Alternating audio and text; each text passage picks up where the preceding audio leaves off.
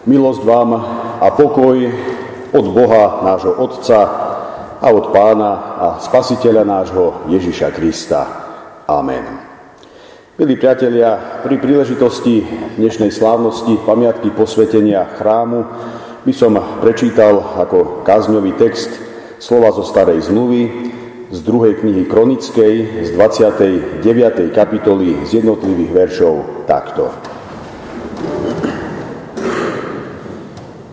Chyskia sa stal kráľom 25 ročný a 29 rokov kráľoval v Jeruzaleme. Jeho matka sa volala Abia, dcera Zechariová. Robil, čo je správne v očiach hospodinových, celkom tak, ako robil jeho pravotec Dávid. V prvom mesiaci prvého roku svojej vlády otvoril dvere domu hospodinovho a opravil ich.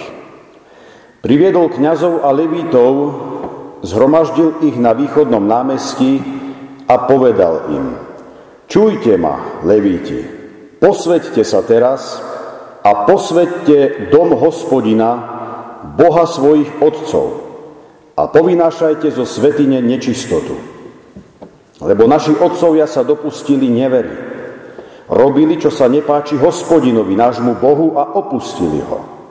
Odvrátili sa tvárov od hospodinovho príbytku a obrátili sa mu chrbtom.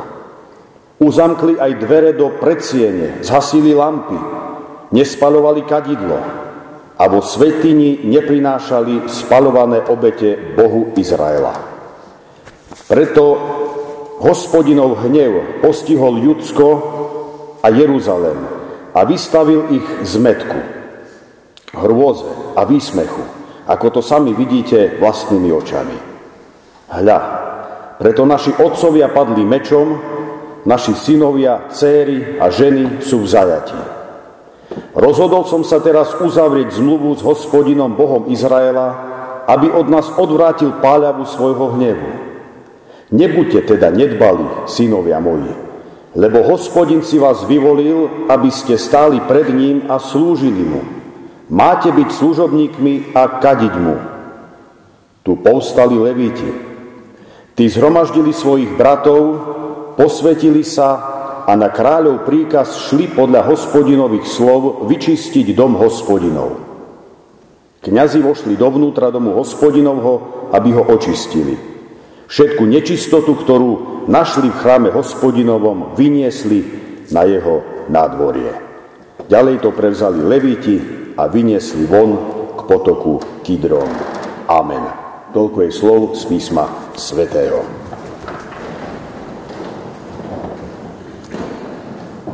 Slávnostné kresťanské zhromaždenie, sestri a bratia v pánovi. Slova prečítaného biblického textu nás privádzajú do dávnej minulosti Božieho vyvoleného ľudu. Na čele judského kráľovstva je kráľ Chyskia, ktorý vládol v rokoch 715 až 687 pred našim letopočtom. Jeho postava sa v druhej knihe Kronickej teší veľkému záujmu.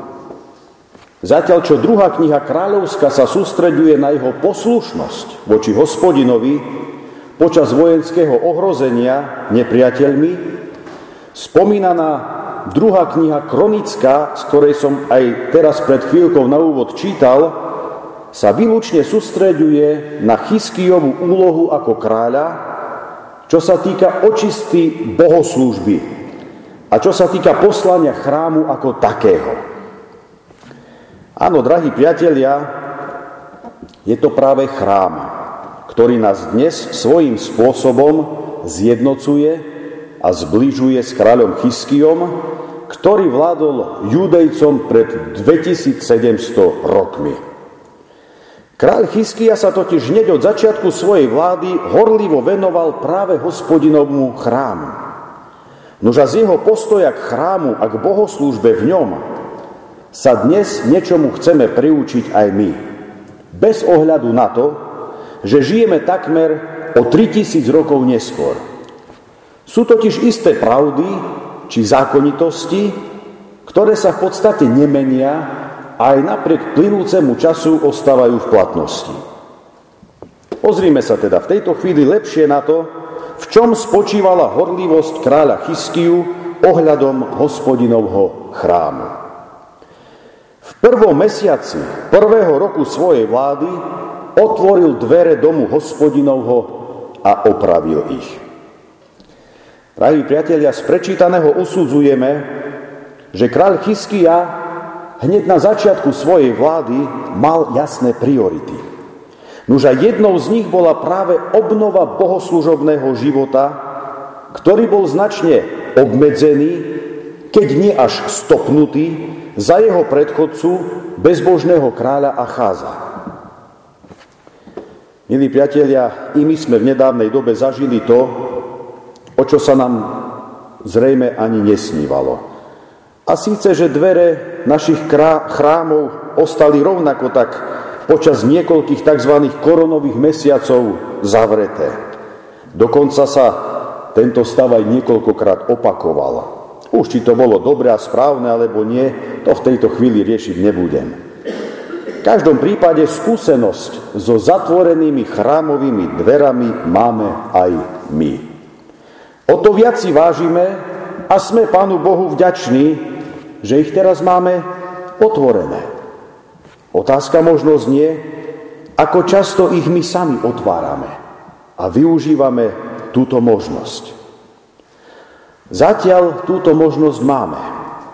Prosím vás, vnímajme to naozaj ako prejav Božej milosti, že sa nám Boh dáva nájsť a poznať. Nezatvárajme si sami pred nosom dvere k Bohu, k spoločenstvu s ním a jeho ľudom, Nezatvárajme si sami pred nosom dvere a síce kvôli vlastnej pohodlnosti, lenivosti, zanepráznenosti či kade čomu inému. Nezatvárajme si to, čo nám otvára samotný Pán Boh. Už pokiaľ to zoberieme tak, že každý z nás je chrámom, v ktorom prebýva Duch Boží, Duch Svetý, potom nezatvárajme ani brány svojich vlastných životov, svojich vlastných chrámov, to znamená, neuzatvárajme sa pred pôsobením Svetého Božieho Ducha. Naopak, vytvárajme mu vo svojom živote priestor, aby do nás mohol deň čo deň prenikať, robiť nás novými stvoreniami a formovať nás podľa svojej vôle. I v tomto dnes môže byť pre nás aktuálny odkaz kráľa Chyskiu spred takmer 3000 rokov. Priviedol kňazov a levítov, čítame ďalej. Zhromaždil ich na východnom námestí a povedal im, čujte ma, levíti, posveďte sa teraz a posveďte dom hospodina, Boha svojich otcov a povinášajte zo svetine nečistotu. Drahí priatelia, skutočná a Bohu milá bohoslužba nie je možná bez posvetenia. Teda bez každodenného oddeľovania sa pre Boha pre Božie veci, pre jeho slovo. I v tomto smere nás kráľ Chyskia tak trošku obvinuje. Prečo všetko sa dnes dokážeme tak povediac v úvodzovkách posvetiť, teda oddeliť my pre svoju rodinu, pre svoje koničky, pre svojich priateľov, pre svoj biznis, pre svoju kariéru. Áno, priatelia, na toto všetko si vieme oddeliť pomerne dostatok času, pretože to vnímame ako svoju prioritu. Isté, ja viem a uznávam, nedá sa žiť len pre církev a kostol. Nie je toto jediné na svete. No povedzme si úprimne, koľko času z celého týždňa venujeme Božím veciam, Božiemu slovu, modlitbe, spoločenstvu Božieho ľudu. Drahý brat, milá sestra, máš pocit, že tvoje posvetenie je dostatočné? Máš pocit, že máš správne nastavené priority? Ja sám to poviem ako kňaz na rovinu. Sám zo seba v tomto nemám vždy najlepší pocit. Prídu chvíle, keď ma veľmi ťaží svedomie a veľmi prosím Pána Boha o odpustenie, o novú milosť a nové šance pre môj život. Smutné je, priatelia, že je to kráľ, teda svetská osoba, ktorá nabáda kňazov, teda duchovné osoby, k posveteniu. A človek, keď tak medzi riadkami číta, pochopí jedno. Na životoch kňazov zrejme nebolo vidno nič sveté. Alebo toho oddeleného pre Boha a jeho vec bolo iba žalostne málo. Aké smutné až reálne kruté obvinenie kňažského stavu v priamom prenose. Tí, ktorí ako prví mali ľud volať k posveteniu, sami ako prví musia počuť túto výzvu od kráľa. Nuž rovnako tak je smutné, že posvetiť treba na novo i samotný chrám. Čítame, že zo svetine treba povynášať nečistotu. Človek nadobúda pocit, že z chrámu si ľudia urobili skladisko nepotrebných vecí. Svojím spôsobom si z chrámu urobili smetisko. Svetiňa teda to najsvetejšie miesto Božej prítomnosti a Božieho prebývania, kde boli uložené dosky Božieho zákona, ktoré ešte Mojžiš prijal na Sinaji od, od hospodina. Svetiňa sa pre vyvolený ľud stala smetiskom a úložným miestom nepotrebného nejakého haraburgia. Bratia a sestry, aj také časy sme už zažili, keď sa chrámy využívali ako krajčírske či obuvnícke dielne, či sypky obilia. No žiaľ, ani dnes to nie je lepšie. V západnej Európe sa chrámy bežne predávajú a robia sa z nich diskotékové kluby, galérie, koncertné sály kvôli dobrej akustike, respektíve sa prerábajú na penzióny a podobné veci. Aj my sami v našom cirkevnom zbore disponujeme chrámom hore na Mlinkoch, do ktorého už žiaľ tiež nemá kto veľmi prichádzať, tak je svojím spôsobom zakonzervovaný a, a čo ďalej. Vzniká otázka, čo s ním ďalej. A takých chrámov aj na pôde gemerského seniorátu je viacej. Nie je aj toto smutná podobnosť medzi nami dnes a chrámom na začiatku panovania kráľa Chyskiu pred takmer 3000 rokmi? Nie je aj toto smutná podobnosť medzi kňažstvom vtedy a dnes? Netreba kňazov aj dnes tak ako vtedy nabádať k tomu, aby si horlivejšie a vernejšie plnili svoje povinnosti. Ale to oni neradi počúvajú. To zase viem ja zo svojej skúsenosti. Lebo naši otcovia sa dopustili nevery. Robili, čo sa nepáči hospodinovi, nášmu Bohu, opustili ho, odvrátili sa tvárov od hospodinovho príbytku a obrátili sa mu chrbtom, uzamkli aj dvere, zhasili lampy, nespalovali kadidlo, preto hospodinov hnev postihol Judsko a vystavil ich zmetku, hrôze a výsmechu, ako to sami vidíte vlastnými očami. Hľa, naši otcovia padli mečom, naši synovia, céry a ženy sú v zajatí. Drahí priatelia, každá reforma, pokiaľ má byť ľudom prijatá a správne pochopená, pokiaľ sa s ňou ľud má stotožniť a akceptovať ju, a nakoniec to aj všetko zrealizovať, všetko to na začiatok potrebuje pravdivú analýzu daného stavu. A Chyskia túto analýzu aktuálneho stavu judejcom povedal v tých slovách, ktoré som prečítal.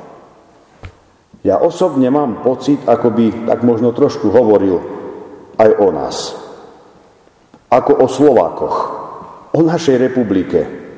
Či nie sme aj my vystavení zmetku a výsmechu.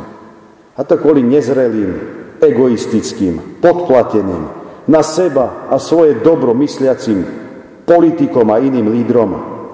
Nie sme aj my vystavení hrôze, keď sledujeme prognózy stúpajúcich cien energií. Nie je aj toto jedna z fóriem hospodinovho hnevu nad nami. Nie sme aj my v zajati akejsi nevydarenej formy atrapy demokracie, na ktorú sme zrejme ešte nedozreli a začali sme si ju vysvetľovať a uplatňovať po svojom. Chyskia toto všetko vníma ako dôsledok nevery voči hospodinovi. Ako nevyhnutný následok opustenia Boha. Ako dôsledok odvrátenia sa od Boha a jeho príbytku. Chyskia to jednoducho vníma tak, že všade tam, kde sa národ obráti Bohu a jeho chrámom chrbtom, možno očakávať len jedno. Skôr alebo neskôr. Národnú a duchovnú pohromu. Drahí priatelia, takto dnes i nás sviatok pamiatky posvetenia chrámu vedie k nepríjemným otázkam. Ako to vyzerá s našim posvetením? Ako to vyzerá s našou vernosťou voči Bohu? Ostávame pri Bohu alebo ho skôr opúšťame a odvraciame sa od neho. A ako nám záleží i na tomto chráme. V neposlednom rade, ako nám záleží obrazne povedané na chráme nášho srdca, teda na mojom vzťahu s Pánom Bohom. Rozhodol som sa teraz uzavrieť zmluvu s hospodinom, hovorí Chyskia, aby od nás odvrátil páľavu svojho hnevu, Nebuďte teda nedbali, synovia moji, lebo hospodin si vás vyvolil, aby ste stáli pred ním a slúžili mu. Máte byť jeho služobníkmi a kadiť mu. Bratia a sestry, Boží hnev možno odvrátiť len jediným spôsobom. Navrátiť sa k pôvodným, poviem to tak, pravidlám hry. Navrátiť sa k vernosti voči Bohu, k láske k nemu, k láske k jeho chrámu, navrátiť sa k službe jemu, tým, že slúžime druhým ľuďom, svojim blížnym, svojim sestram a bratom. Dnes my sme tí, ktorí majú byť Božími služobníkmi. A to sa netýka len ordinovaných kňazov. To sa týka všetkých, ktorí boli pokrstení. Veď tak nás to učí reformačný princíp tzv. všeobecného kňazstva. Ja som kňazom pre vás a vy ste kňazmi pre mňa, ako aj pre seba navzájom. Všetci sme si teda navzájom kňazmi. Priatelia moji zlatí, nebuďme v tomto ani my nedbali. Robme tak, aby sme sa raz mohli s čistým svedomím postaviť pred nášho pána. Veď v krste svetom si i nás Pán Boh vyvolil, aby sme boli jeho služobníkmi a kadili mu. To znamená obrazne povedané, aby sme šírili jeho vôňu v tomto svete. Sestri a bratia, väčšina z nás si rada aspoň z času na čas kúpi aj drahší parfém. Tam sa to naozaj vysoliť celkom slušná kôpka peňazí. Chceme druhým ľuďom voňať. Kiež by sme však okrem drahej voňavky voňali aj niečím iným. Vôňou Krista. Vôňou jeho čistej, nezišnej lásky. Vôňou pravdy. Vôňou spravodlivosti vôňou posveteného života, vôňou vernosti Bohu, Jeho slovu i Jeho chrámu. To všetko dnes súvisí so sviatkom, kedy si pripomíname v našom cirkevnom zbore, ako som to už v úvode naznačil, 542. výročie posvetenia tohto chrámu, vychádzajúc z prvej písomnej zmienky o jeho existencii z roku 1480. Tu povstali leviti, Tí zhromaždili svojich bratov, posvetili sa a na kráľov príkaz šli podľa hospodinových slov vyčistiť dom hospodinov. Povstaňme dnes aj my. Posvecujme sa deň čo deň pre nášho Boha. Pre Jeho slovo i pre tento nám vzácný chrám. Vyčistíme svoje vnútro od nevery, vážnosti, ľahostajnosti. Pretože inej cesty asi nie. Nože na nej nech nám Pán Boh mocie pomáha. Amen. Pomodlíme sa. Milosrdný Bože, ďakujeme Ti srdečne, že si aj tu zhromaždil svojich ctiteľov a našim dávnym predkom dal postaviť tento príbytok Tvojej slávy a veleby. Ďakujeme Ti, že si našim Otcom, ale i nám, tu nabýval posilou, ochranou i nádejou. Prosíme, neopúšťaj nás ani v budúcnosti. Veď v Teba, ktorý si pre nás hradom prepevným, i my dúfame a v Tebe svoju nádej skladáme. Zachovaj nám i naďalej tento chrám a v ňom svoje slovo, Kazateľom na tejto kazateľnici udelujú Svetého Ducha, aby s jeho pomocou zvestovali Tvoje slovo verne a statočne. A poslucháčom daj vnímavé srdce, aby ochotne prijímali slovo a vo svojom živote ho naplňali. Nauč nás dobre sa modliť, vypočúvaj naše prozby, ktoré Ti vysielame. Zachovávaj vo svojej milosti deti, ktoré tu prijímajú sviatosť Svetého Krstu. A mladí kresťania, ktorí v konfirmácii obnovujú svoju krstnú zmluvu, nech sa k Tebe priznávajú, podľa Tvojej vôle žijú. Zhromažďuj kajúcich hriešníkov okolo svojho stola, daj im poznať svoju milosť a udelím odpustenie hriechov i závdavok väčšného života. Svojim požehnaním sprevádzaj manželov, ktorí tu v Tvojom mene začínajú spoločnú cestu manželského nažívania. Nech radosne prichádzame do tohto chrámu ako Tvojho príbytku. Nech sa tu posilňujeme vo vzájomnej bratskej a sesterskej láske a občerstvujeme na duši. Nech je i tento chrám miestom pokoja, aby sa požehnaný pokoj šíril z neho do všetkých našich domácností a rodín.